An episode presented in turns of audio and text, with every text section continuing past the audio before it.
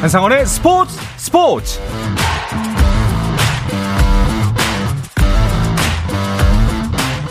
스포츠가 있는 저녁 어떠신가요? 아나운서 한상원입니다. 오늘 하루 이슈들을 살펴보는 스포츠 타임라인으로 출발하겠습니다.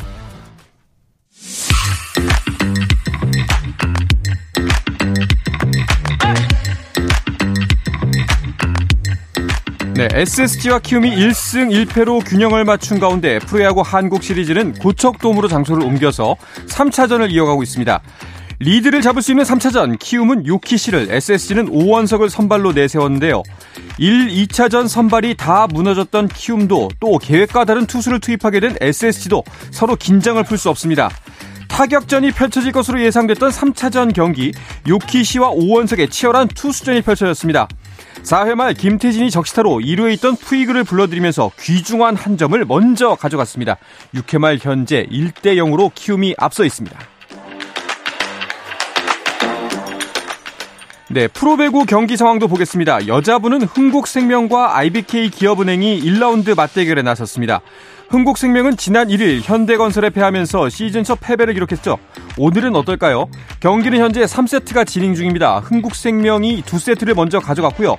3세트 역시 22대 19로 석점차 앞서 있습니다. 남자부는 삼성화재와 OK금융그룹의 대결인데요. 두 팀 모두 개막 후 3연패를 기록 중이라 시즌 첫 승을 위한 물러설 수 없는 승부가 예상됐습니다. 경기 상황 3세트. 3세트가 진행 중입니다. 1대1로 세트 스코어 지금 대등하게 가고 있고요. 3세트는 OK금융그룹이 24대 16으로 8점 차로 앞서 있습니다. 카타르 월드컵에서는 거리 응원이 사라집니다. 대한축구협회는 2018 러시아 월드컵처럼 이번에도 서울시와 광화문 광장에서 거리 응원을 사전에 준비했지만 깊은 논의 끝에 이번에는 거리 응원을 개최하는 것이 맞지 않다고 판단했다며 이태원 참사 유가족과 아픔을 겪는 많은 분께 위로가 되기를 바라는 뜻으로 최종적으로 취소 결정을 내렸다고 설명했습니다. 20년 만에 한국 시리즈 우승 도전에 실패한 LG 트윈스가 결국 감독 교체를 결정했습니다. LG 구단은 류지영 감독과 재계약하지 않기로 했다며 빠른 시일 안에 새로운 감독을 선임할 예정이라고 밝혔습니다.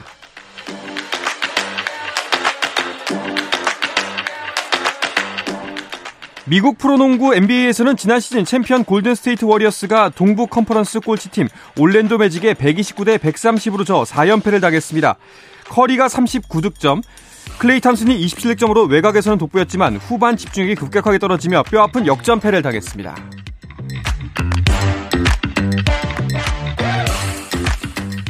네, 프로농구 경기 상황도 보겠습니다. 서울 삼성과 고양 캐롯의 경기가 펼쳐지고 있습니다.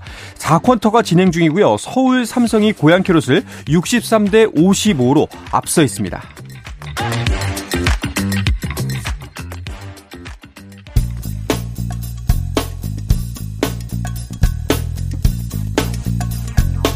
한상원의 스포츠 스포츠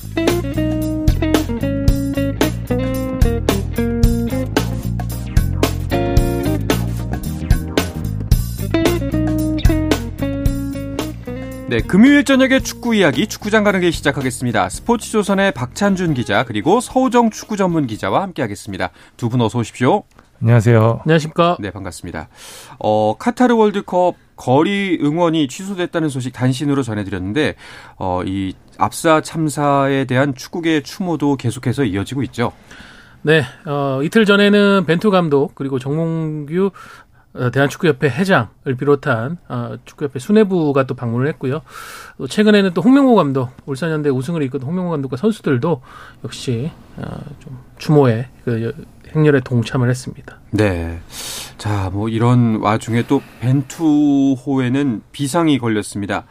손흥민 선수가 부상을 당했고 또 얼굴 쪽에 골절이 있다는 소식이 전해졌고요. 수술까지 받게 됐죠. 맞습니다. 지난 2일이었죠. 마르세유와의 유럽 챔피언스리그 경기 도중에 전반 29분이었죠. 상대 선수의 어깨와 충돌하면서 쓰러졌는데 당시에도 이제 눈이 부어오르면서 뭐 큰 부상이라는 걸 다들 직감을 하셨을 것 같은데 3일이었죠. 토트넘이 왼쪽 눈 주위 골절로 수술대 오를 예정이라고 발표를 했고요. 곧이어 대한축구협회도 같은 사실을 발표했습니다.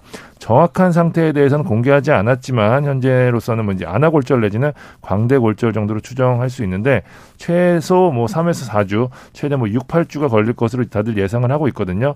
월드컵 첫 경기가 이 3주밖에 남지 않은 만큼 손흥민의 카타르 월드컵 출전 여부가 이 불투명해진 상황입니다. 네, 정말 어, 너무 깜짝 놀란 소식이었는데 어제까지는 이제 수술이 결정됐다라는 소식이 전해졌는데 오늘 바로 수술을 한다는 소식도 이어졌습니다. 네, 하루 이틀이 지나면서 이제 부상 부위에 대한 정보들도 나오고 있는데요. 영국의 일간지 텔레그래프 그리고 미러 등에 따르면 손흥민 선수의 구체적인 부상 상태는 왼쪽 눈 주위 저희가 이제 안화라고 표현을 하죠. 네. 그쪽에 이제 네 군데 가량의 골절이 지금 있다라는 아. 게 영국 현지의 보도고요. 얘기해 주신 대로 손흥민 선수의 이 수술 스케줄은 5일 혹은 6일 이렇게 조금은 기다리겠다고 했는데 4일, 그러니까 지금 우리 시간으로 현재 진행이 되고 있는 것으로 파악이 되고 있습니다. 이렇게 앞당긴 이유는 명백합니다.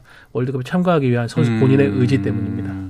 사실은 이제 뭐 아까 기자님이 설명해 주신 대로는 좀 붓기도 가라앉고 며칠이 지나고 나서 수술을 받는 것이 정상적인데 어 월드컵에 출전하겠다는 의지를 강력하게 표명하면서 수술 날짜를 앞당긴 것으로 전해진다고 하더라고요. 자, 우리가 지금 현재로서는 뭐 미뤄 짐작해 볼 수밖에 없는 상황인데 어, 부상이 경미한 상황은 아닌 것 같습니다. 하지만 이제 월드컵 출전을 위해서 수술을 결정했다, 강행한다라는 소식으로 들리거든요. 일단 안아골절 전문가들한테 물어보면 어떤 상황인지 뭐 CT로 확인한 게 아니기 때문에 네. 정확히는 모르겠지만 일단 가장 중요한 것은 어느 부위를 다쳤느냐 음. 그러니까 가장 중요하고요. 이게 부위가 괜찮을 경우 예상보다 빠를 수 있고 그러니까 텔레그라프나 이제 미러가 보도를 한 것 보면은 정확한 어디를 다쳤는지에 대한 부분 나오지 않거든요. 그러니까 일단은 수술을 해봐야지 정확히 알 수 있다라고 한 걸 보면은 일단은 현지에서도 이제 파악이 좀 안 되고 있는 부분이라 네. 누구도 이제 정확하게 예사 예단을 할 수 없지만 서우정 기자가 얘기한 대로 하나 확실한 건 거는 일단 가장 중요한 거는 수술을 굉장히 빨, 수술을 최대한 빨리 해서 그만큼 회복 시간을 버는 게 중요한데 손흥민 선수가 붓기가 채 빠지지도 않은 시점에 바로 수술을 강행했다고 하는 거는 일단 월드컵에 대한 강한 의지의 표현이 아닐까라는 해석이 가능할 것 같아요. 그렇죠. 뭐 손흥민 선수 평소에 그 활동했던 걸 봐도 그 국가대표라는 것에 대한 책임감을 막중하게 느끼는 분이기 때문에 네, 맞습니다. 좀 그랬을 것 같다는 생각이 듭니다. 그나저나 정말 벤투 감독의 고민이 굉장히 클 것 같아요. 그렇죠. 뭐 벤투 감독뿐만 아니라 대한민국 국민 모두가 지금 월드컵에 대한 기대치가 음. 상당히 좀 꺾이는 그런 안타까운 소식이 되고 말았는데 네. 아, 뭐 부상 정도가 심각하다고 하면은 선수의 안전을 위해서 최종 명단에서 가감히 제외하는 게 맞습니다만은 음. 지금 이 3주라는 애매한 시간이 결국은 고민을 낳게 하는 것 같습니다. 회복 기간이 어느 정도는 있는데 과연 수술을 하고 나서 음. 극적인 상황을 좀 기대를 할 수 있을 것인가. 지금 안면 보호용 마스크 얘기도 계속 나오고 있지 않습니까? 네. 2002년 한일 월드컵 때 김태형 선수가 음. 이제 코뼈가 부러진 뒤에 마스크 톤을 발휘해서 우리에게는 익숙한 장면이긴 한데 근데 또 지금 김민재 선수의 팀 동료인 나폴리의 빅터 오시메 선수 같은 경우에 작년에 안면 복합 골절을 당했었는데 회복에만 8주가 걸렸었고 어. 그 뒤에도 이제 보호용 마스크를 한동안 계속 끼며 끼고 어 경기에 나서야 됐을 만큼 좀 후유증이 남았었단 말이죠. 이런 걸 보면은 손흥민 선수의 상황이 심각할 수도 있다. 어, 이러면은 판단이 굉장히 어려워지겠습니다. 그나마 한 가지 변수라고 한다면 지금 대한민국이 월드컵 조별에서 H조 가장 뒤에 이제 경기들이 배정돼 있거든요. 네. 그 시간을 조금 더 벌 수 있다라는 게 마지막 고민의 아, 최종 변수가 되겠습니다. 뭐 경우에 따라서는 뭐 우루과이전은 못 뛰더라도 가나전이나 포르투갈전 출전을 만약에 기대할 수 있다라는 상황이 된다면은 최종 엔트리에 넣겠죠, 당연히. 이번 월드컵의 특징이라고 하면 엔트리가 23장이 아닌 26장이거든요. 네. 그러니까 3장이 여유가 있는 상황이기 때문에 다른 선수도 아니고 손흥민 선수라면은 그 정도의 도박, 그러니까 가나전이나 포르투갈전에서 뛸 수 있는지 없는지 여부 확신을 하지 못하더라도 그 정도의 리스크는 안고 도박을 걸어볼 만한 선수임에는 분명하거든요. 음. 그리고 또 뭐 과거에도 이제 뭐 데이비드 베컴 예도 들 수 있는데 그러니까 벤치에 이런 선수들이 앉아 있는 것만으로 팀에 주는 효과들이 굉장히 크거든요. 네.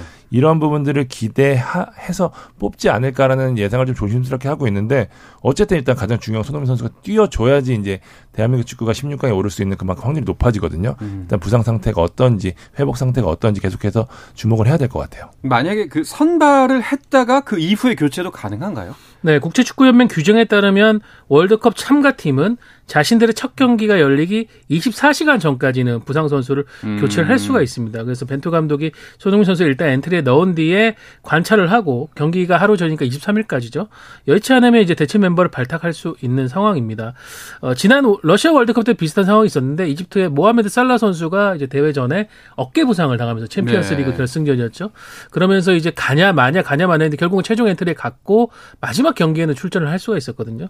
이런 상황들을 본다면 아마도 저나 박찬준 기자 예상도 그렇습니다만은 어, 최종 엔트리 갈 가능성이 높지 않는가. 음. 아, 그렇게 선수의 의지도 느껴지고 있습니다. 네.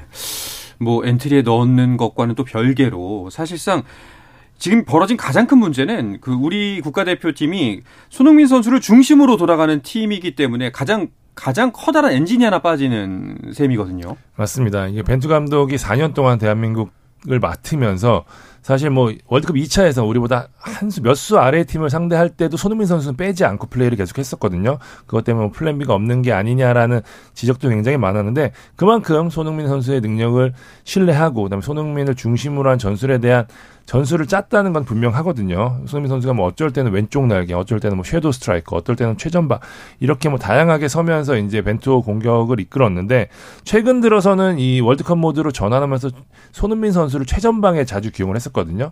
그러면서 이제 우리가 월드컵에 대한 어느 정도 이제 가닥이 잡힌 상태인데 지금 손흥민 선수가 빠지게 될 경우에는 이제 황의조 선수나 조규성 선수가 그 자리를 메워야 되는데 뭐 뒤에도 말씀을 드리겠지만 황의조 선수가 최근 들어서 굉장히 부진한 모습을 보이고 있고 조규성 선수는 또 아직까지 큰 경기에 대한 검증이 되지 않았거든요.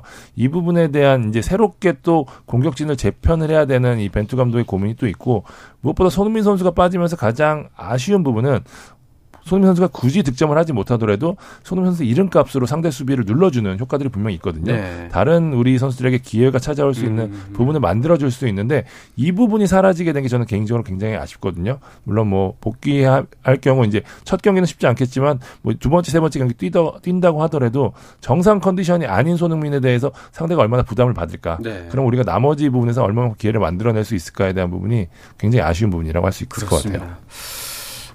자, 그래서 뭐 이러 뭐 계속해서 말씀해 주셨지만 여러모로 여러 가지 측면에서 봤을 때 최종 엔트리에 손흥민 선수를 빼는 것이 뭐 절대 쉬운 결정은 아닐 거다라는 게뭐 모두의 판단인 것 같아요. 네, 어, 대표팀 내에서 미치는 경기력적인 또 멘탈적인 영향력 이런 부분에서 주장인 손흥민 선수 없이 간다는 게 지금 사실 상상이 잘 되지가 않죠. 네. 어, 그래서 지금 대표팀 내에서도 좀 꼭 좀 좋은 상황이 펼쳐져가 손흥민 선수와 함께 가기를 바라고 있는데 사실은 뭐 지금 대표팀에 그렇다면 손흥민 없는 플랜 B를 준비했어야 되는 거 아니냐 이런 얘기를 하는데 벤투에도 이제 플랜 A나 플랜 B가 있습니다. 근데 차이가 뭐냐? 플랜 A 같은 게 손흥민 선수를 왼쪽 측면에 세우는 방식. 플랜 B는 손흥민 선수를 최전방이나 뒤쪽에 있는 free man으로 쓰는 방식. 그러니까 어떤 플랜, 뭐 A, B, C로 가더라도 손흥민 선수가 없는 상황을 가정을 하고 짜기란 이게 굳이 제가 볼 때는 벤투 감독뿐만이 아니라 전 세계 어떤 감독이 와도 지금 대한민국 대표팀 전력 구축하는 데는 그 쉽지 않을 겁니다. 음. 그 정도로 지금 우리에게는 이 손흥민 선수가 없다는 가정이 정말 상상도 하기 싫은 그런 상황인데 어떻게 보면 현실이 또 될 수도 있겠습니다. 그러니까요. 이게 참 답답합니다. 사실 뭐 당연히 뺄 수가 없는 전력이긴 한데 그래도 있어야 되지 않나 싶은 생각이 들기도 하고요. 이제 어떻게 해야 되나요, 정말? 사실 손흥민 선수 없이 치른 경기들이 몇 번 있었어요. 그러면서 그때 당시 벤투 감독이 주로 썼던 전력이 4-4-2였습니다. 네. 세부적으로는 4둘둘둘이 되겠는데 조규성 황의조 선수를 두고 밑에 권창훈 선수를 오른쪽 날개로 둬면서 이제 안으로 좁혀서 플레이하는 방식들을 썼었는데 사실 그 경기들이 꽤 괜찮았었어요. 그때 뭐 백승호, 김진규 선수도 좋은 모습 보였었고 우리가 이 손흥민 없는 상황에서 좋은 경기를 펼쳤는데 그 좋은 경기를 펼쳤을 때 핵심적인 역할을 해줬던 선수가 권창훈 선수 음. 그리고 황의조 선수였는데 지금 이 두 선수 모두 리그나 이제 리그에서 좋은 모습을 보여주지 못하고 있단 말이에요. 그런 부분 때문에 이 확실한 플랜 B로 전환을 한다고 하더라도 구심점이 없다는 거 이거는 벤투 감독의 굉장한 고민이 아닐까 싶습니다. 그렇습니다. 좀 말씀하셨던 것처럼 뭐 권창훈, 황의조 선수 둘 다 좀 부진한 상황을 보여주고 있고 그래서 일각에서는 이강인 선수에게 눈길을 돌려야 한다 하고 진작 돌렸어야 했다 여러 가지 말들이 나오고 있는데 지금까지 벤투 감독의 그 선수 운용을 본다면은 과연 이강인 선수 쓸까 이럼에도 불구하고 라는 의구심이 들거든요. 일단 표면적으로 보면은 이제 지난 9월 두 차례 친선전 때 이강인 선수를 기용하지 않은 것에 대한 부메랑 효과가 이제 나타난 거 아니냐 이렇게도 음. 볼수 있을 것 같습니다. 이강인을 활용하기 위한 판을 이제 벤투 감독이 제시를 하지 못했는데 근데 지금 공격진의 전체적인 상황을 보면은 이강인을 활용해 이강인이라도 활용해야 된다라는 지금 상황이 됐잖아요. 여러 가지 변수가 몰아친 상황인데 근데 아까 박찬준 기자가 또 방송 들어오기 전에 얘기를 했습니다만 그러니까 실전 경기에 투입은 하지 않았는데 훈련에서는 분명히 이강인 선수를 활용한 비중이 높았다는 거죠. 음. 벤투 감독이 뭔가 이강인 선수를 완전히 이제 플랜에서 지운 것은 아니다라고 저희가 관찰하게 느껴지는데 근데 문제는 그것이 과연 이강인 선수가 합류를 하고 실전을 치르지도 않고 들어갔을 때 어느 정도 우리가 이강인 선수에게 활용할 수 있는 그런 비중을 둘 수 있을 것인가 요게 상당히 미지수가 될 수 있는데요. 네. 어, 요 판은 조금 더 저희가 관찰을 해야 되겠습니다. 사실 이런 지점 때문에 또 한 가지 안타까운 생각이 드는 게 이번 마지막 평가전 11일에 펼쳐지는 평가전이 국내에서 펼쳐진다는 점이 또 갑자기 그 너무 가슴 아프게 다가와요.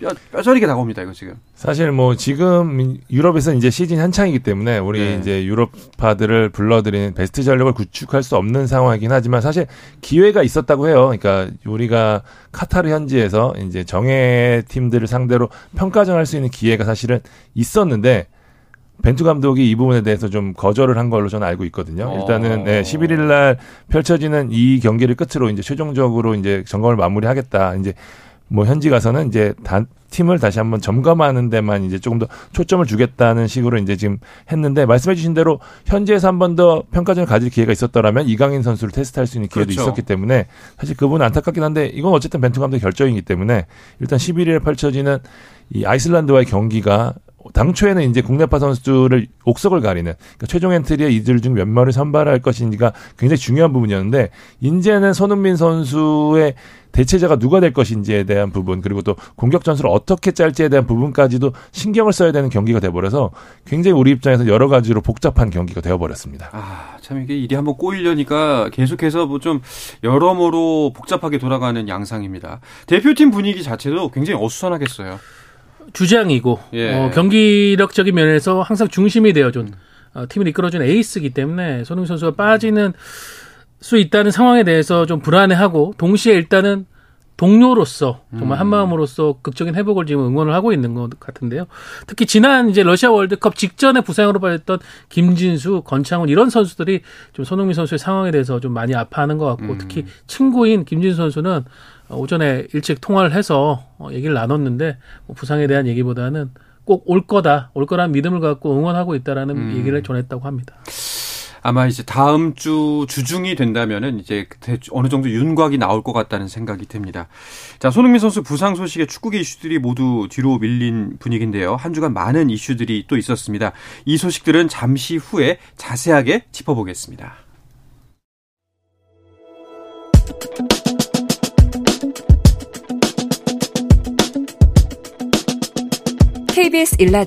스포츠 스포츠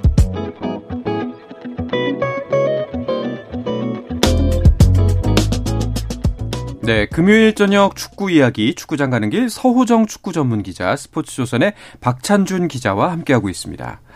자, 월드컵을 앞두고 손흥민 선수처럼 각 팀 주전들의 부상 소식이 이어지고 있습니다.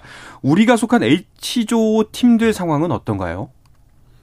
지금 전체적으로 좋지 않은 상황인데요. 네. 우루과이 같은 경우에는 뭐 이미 가상의 한국으로 어, 지목을 했던 이란과의 평가전에서 0대1로 패한 것도 좀 아쉬운데 이 경기에서 이제 바르셀로나에 뛰고 있는 중앙 수비수 로날드 아라우호 선수가 허벅지 근육이 파열되는 부상을 어. 수술대에 오르면서 일찌감치 지금 월드컵이 좌절된 상황입니다.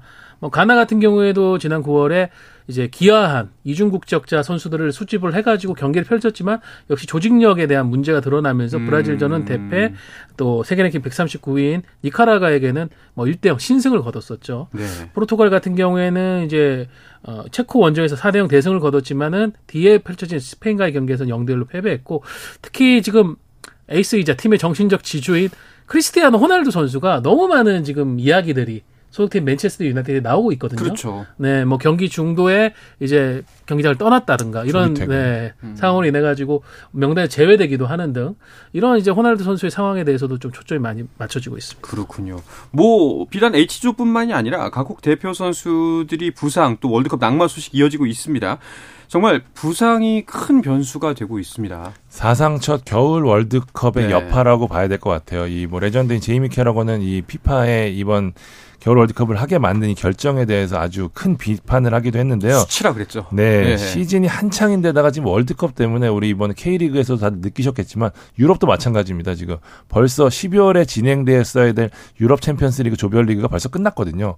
그 정도로 빡빡하게 진행이 되고 있기 때문에 부상자가 속출하고 있습니다. 뭐 독일의 베르너라든지 뭐 프랑스의 포그바나 캉테 선수, 음. 뭐 잉글랜드는 지금 뭐 벤 칠웰에 뭐 리스 제임스 뭐 굉장히 많은 선수들이 지금 부상 중이거든요.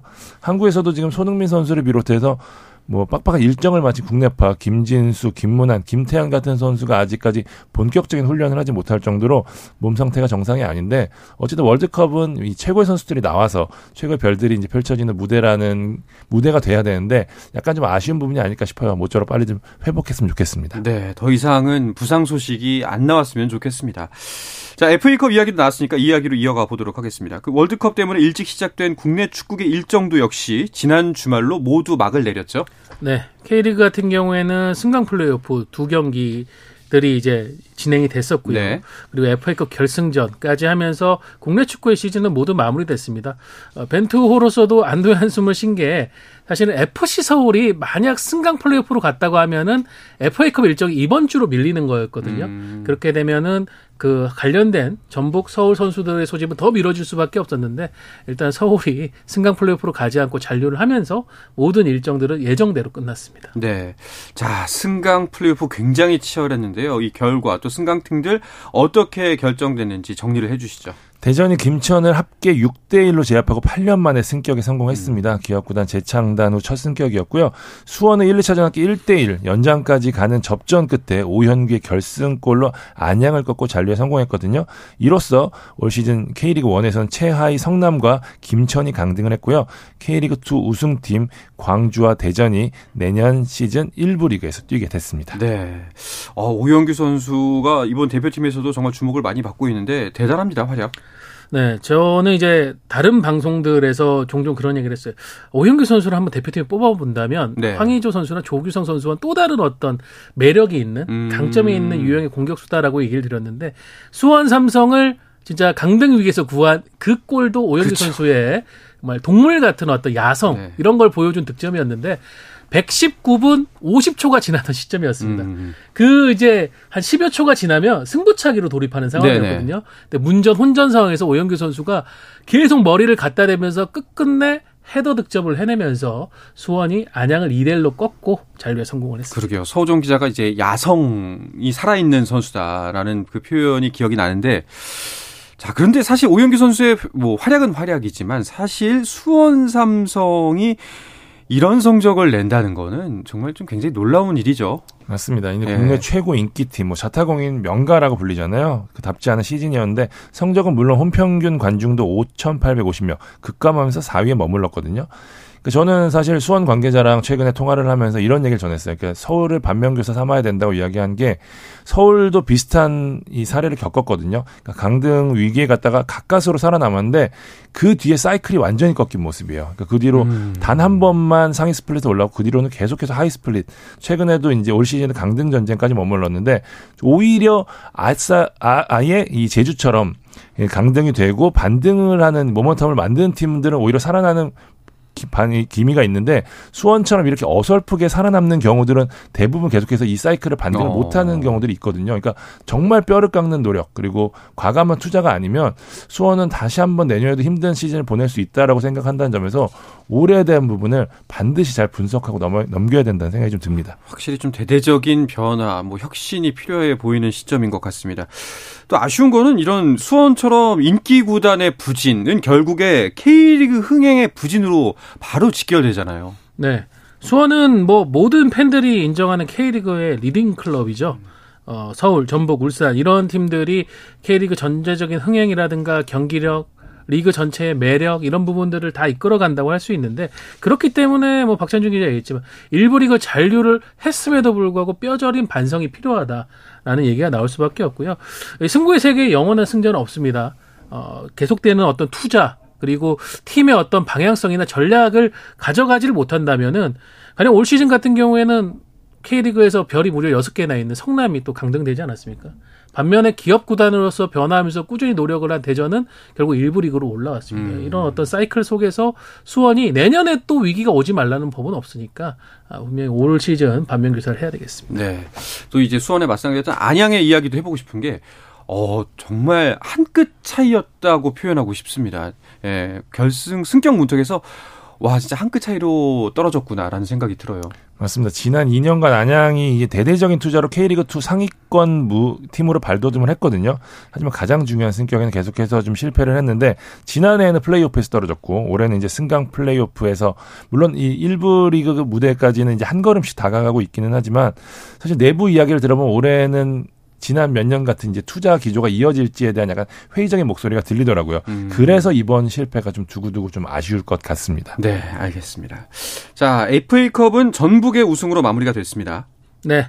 어, 1차전 서울의 홈에서 열렸던 경기에서 어, 서울이 두 골을 먼저 넣었지만은 전북이 역시 무섭게 쫓아가면서 2대2 무승부가 됐죠. 그러면서 전북이 여러모로 유리해진 상황에서 홈으로 갔는데 홈에서도 역시 바로우 선수 그리고 조규성 선수의 멀티골이 터지면서 박동진 선수가 한 골을 만회하는데 그친 서울을 이제 꺾고 어, 우승을 차지했습니다. 특히 뭐 가장 하이라이트라고 할 수 있는 부분 마지막에 이 조규성 선수의 쐐기골이었는데 어, 측면 골 라인 쪽을 통해 가지고 어, 빠- 페널티 박스까지 빠르게 침투해서 사실 각이 없는 상황이었는데 절묘하게 또 득점을 음. 해내면서 왜 본인이 대표팀에서도 황희조 선수를 위협할 수 있는 존재가 됐는지 증명을 해줬습니다. 네, 아마 이- 이제 이 소식을 마지막으로 전해드려야 될 것 같은데요. 그 시즌 마무리되자마자 그 K리그 1 강원 FC 이영표 대표이사가 재계약 해지 통보 를 받았다는 소식이 전해졌습니다. 시즌이 끝나자마자 좀 시민 구단들의 찬바람이 불고 있는 상황이에요. 맞습니다. 이 지금 지방선거가 사실 있었잖아요. 네. 이후에 이제 변화를 주기에 애매한 타이밍이라고 생각들을 하셨나 봐요. 그래서 이제 시즌 종료 후에 좀 대대적인 칼바람 말씀해 주신 대로 칼바람이 불고 있는데 수원FC의 김호곤 단장 역시 재계약 불가 통보를 받았고요. 최근에 이제 이영표 대표이사가 어 그런 통보를 받았는데 사실 어두 뭐 김호곤 단장 그리고 이영표 대표이사 모두 팀을 굉장히 성공적으로 이끌었기 때문에 그렇죠. 뭐 해당 이제 클럽 서포터라든지 뭐 지역 이제 체육계 인사들 모두 좀 반대하고 있음에도 지금 이 시도민 구단의 이제 수장이라고 할 수 있는 이제 도지사께서 이제 지금 뭐 재계약 불가 통보를 내렸는데요. 지금 현재 너무너무 시끌시끌해서 어떤 식의 변화가 있을지는 모르겠습니다만은 일단은 굉장히 반발의 목소리가 많은 건 사실입니다. 그렇습니다. 이 부분에 대해서는 좀 깊은 논의가 이루어졌으면 하는 바람입니다. 자, 이야기를 끝으로 금요일 저녁에 축구 이야기 축구장 가는 길을 마치겠습니다. 스포츠 조선의 박찬준 기자, 서우정 축구 전문 기자와 함께했습니다. 두 분 고맙습니다. 감사합니다. 네, 주말 스포츠 스포츠는 9시 20분부터 함께 하실 수 있습니다. 저는 월요일 저녁 8시 30분에 다시 돌아오겠습니다. 한상원의 스포츠 스포츠.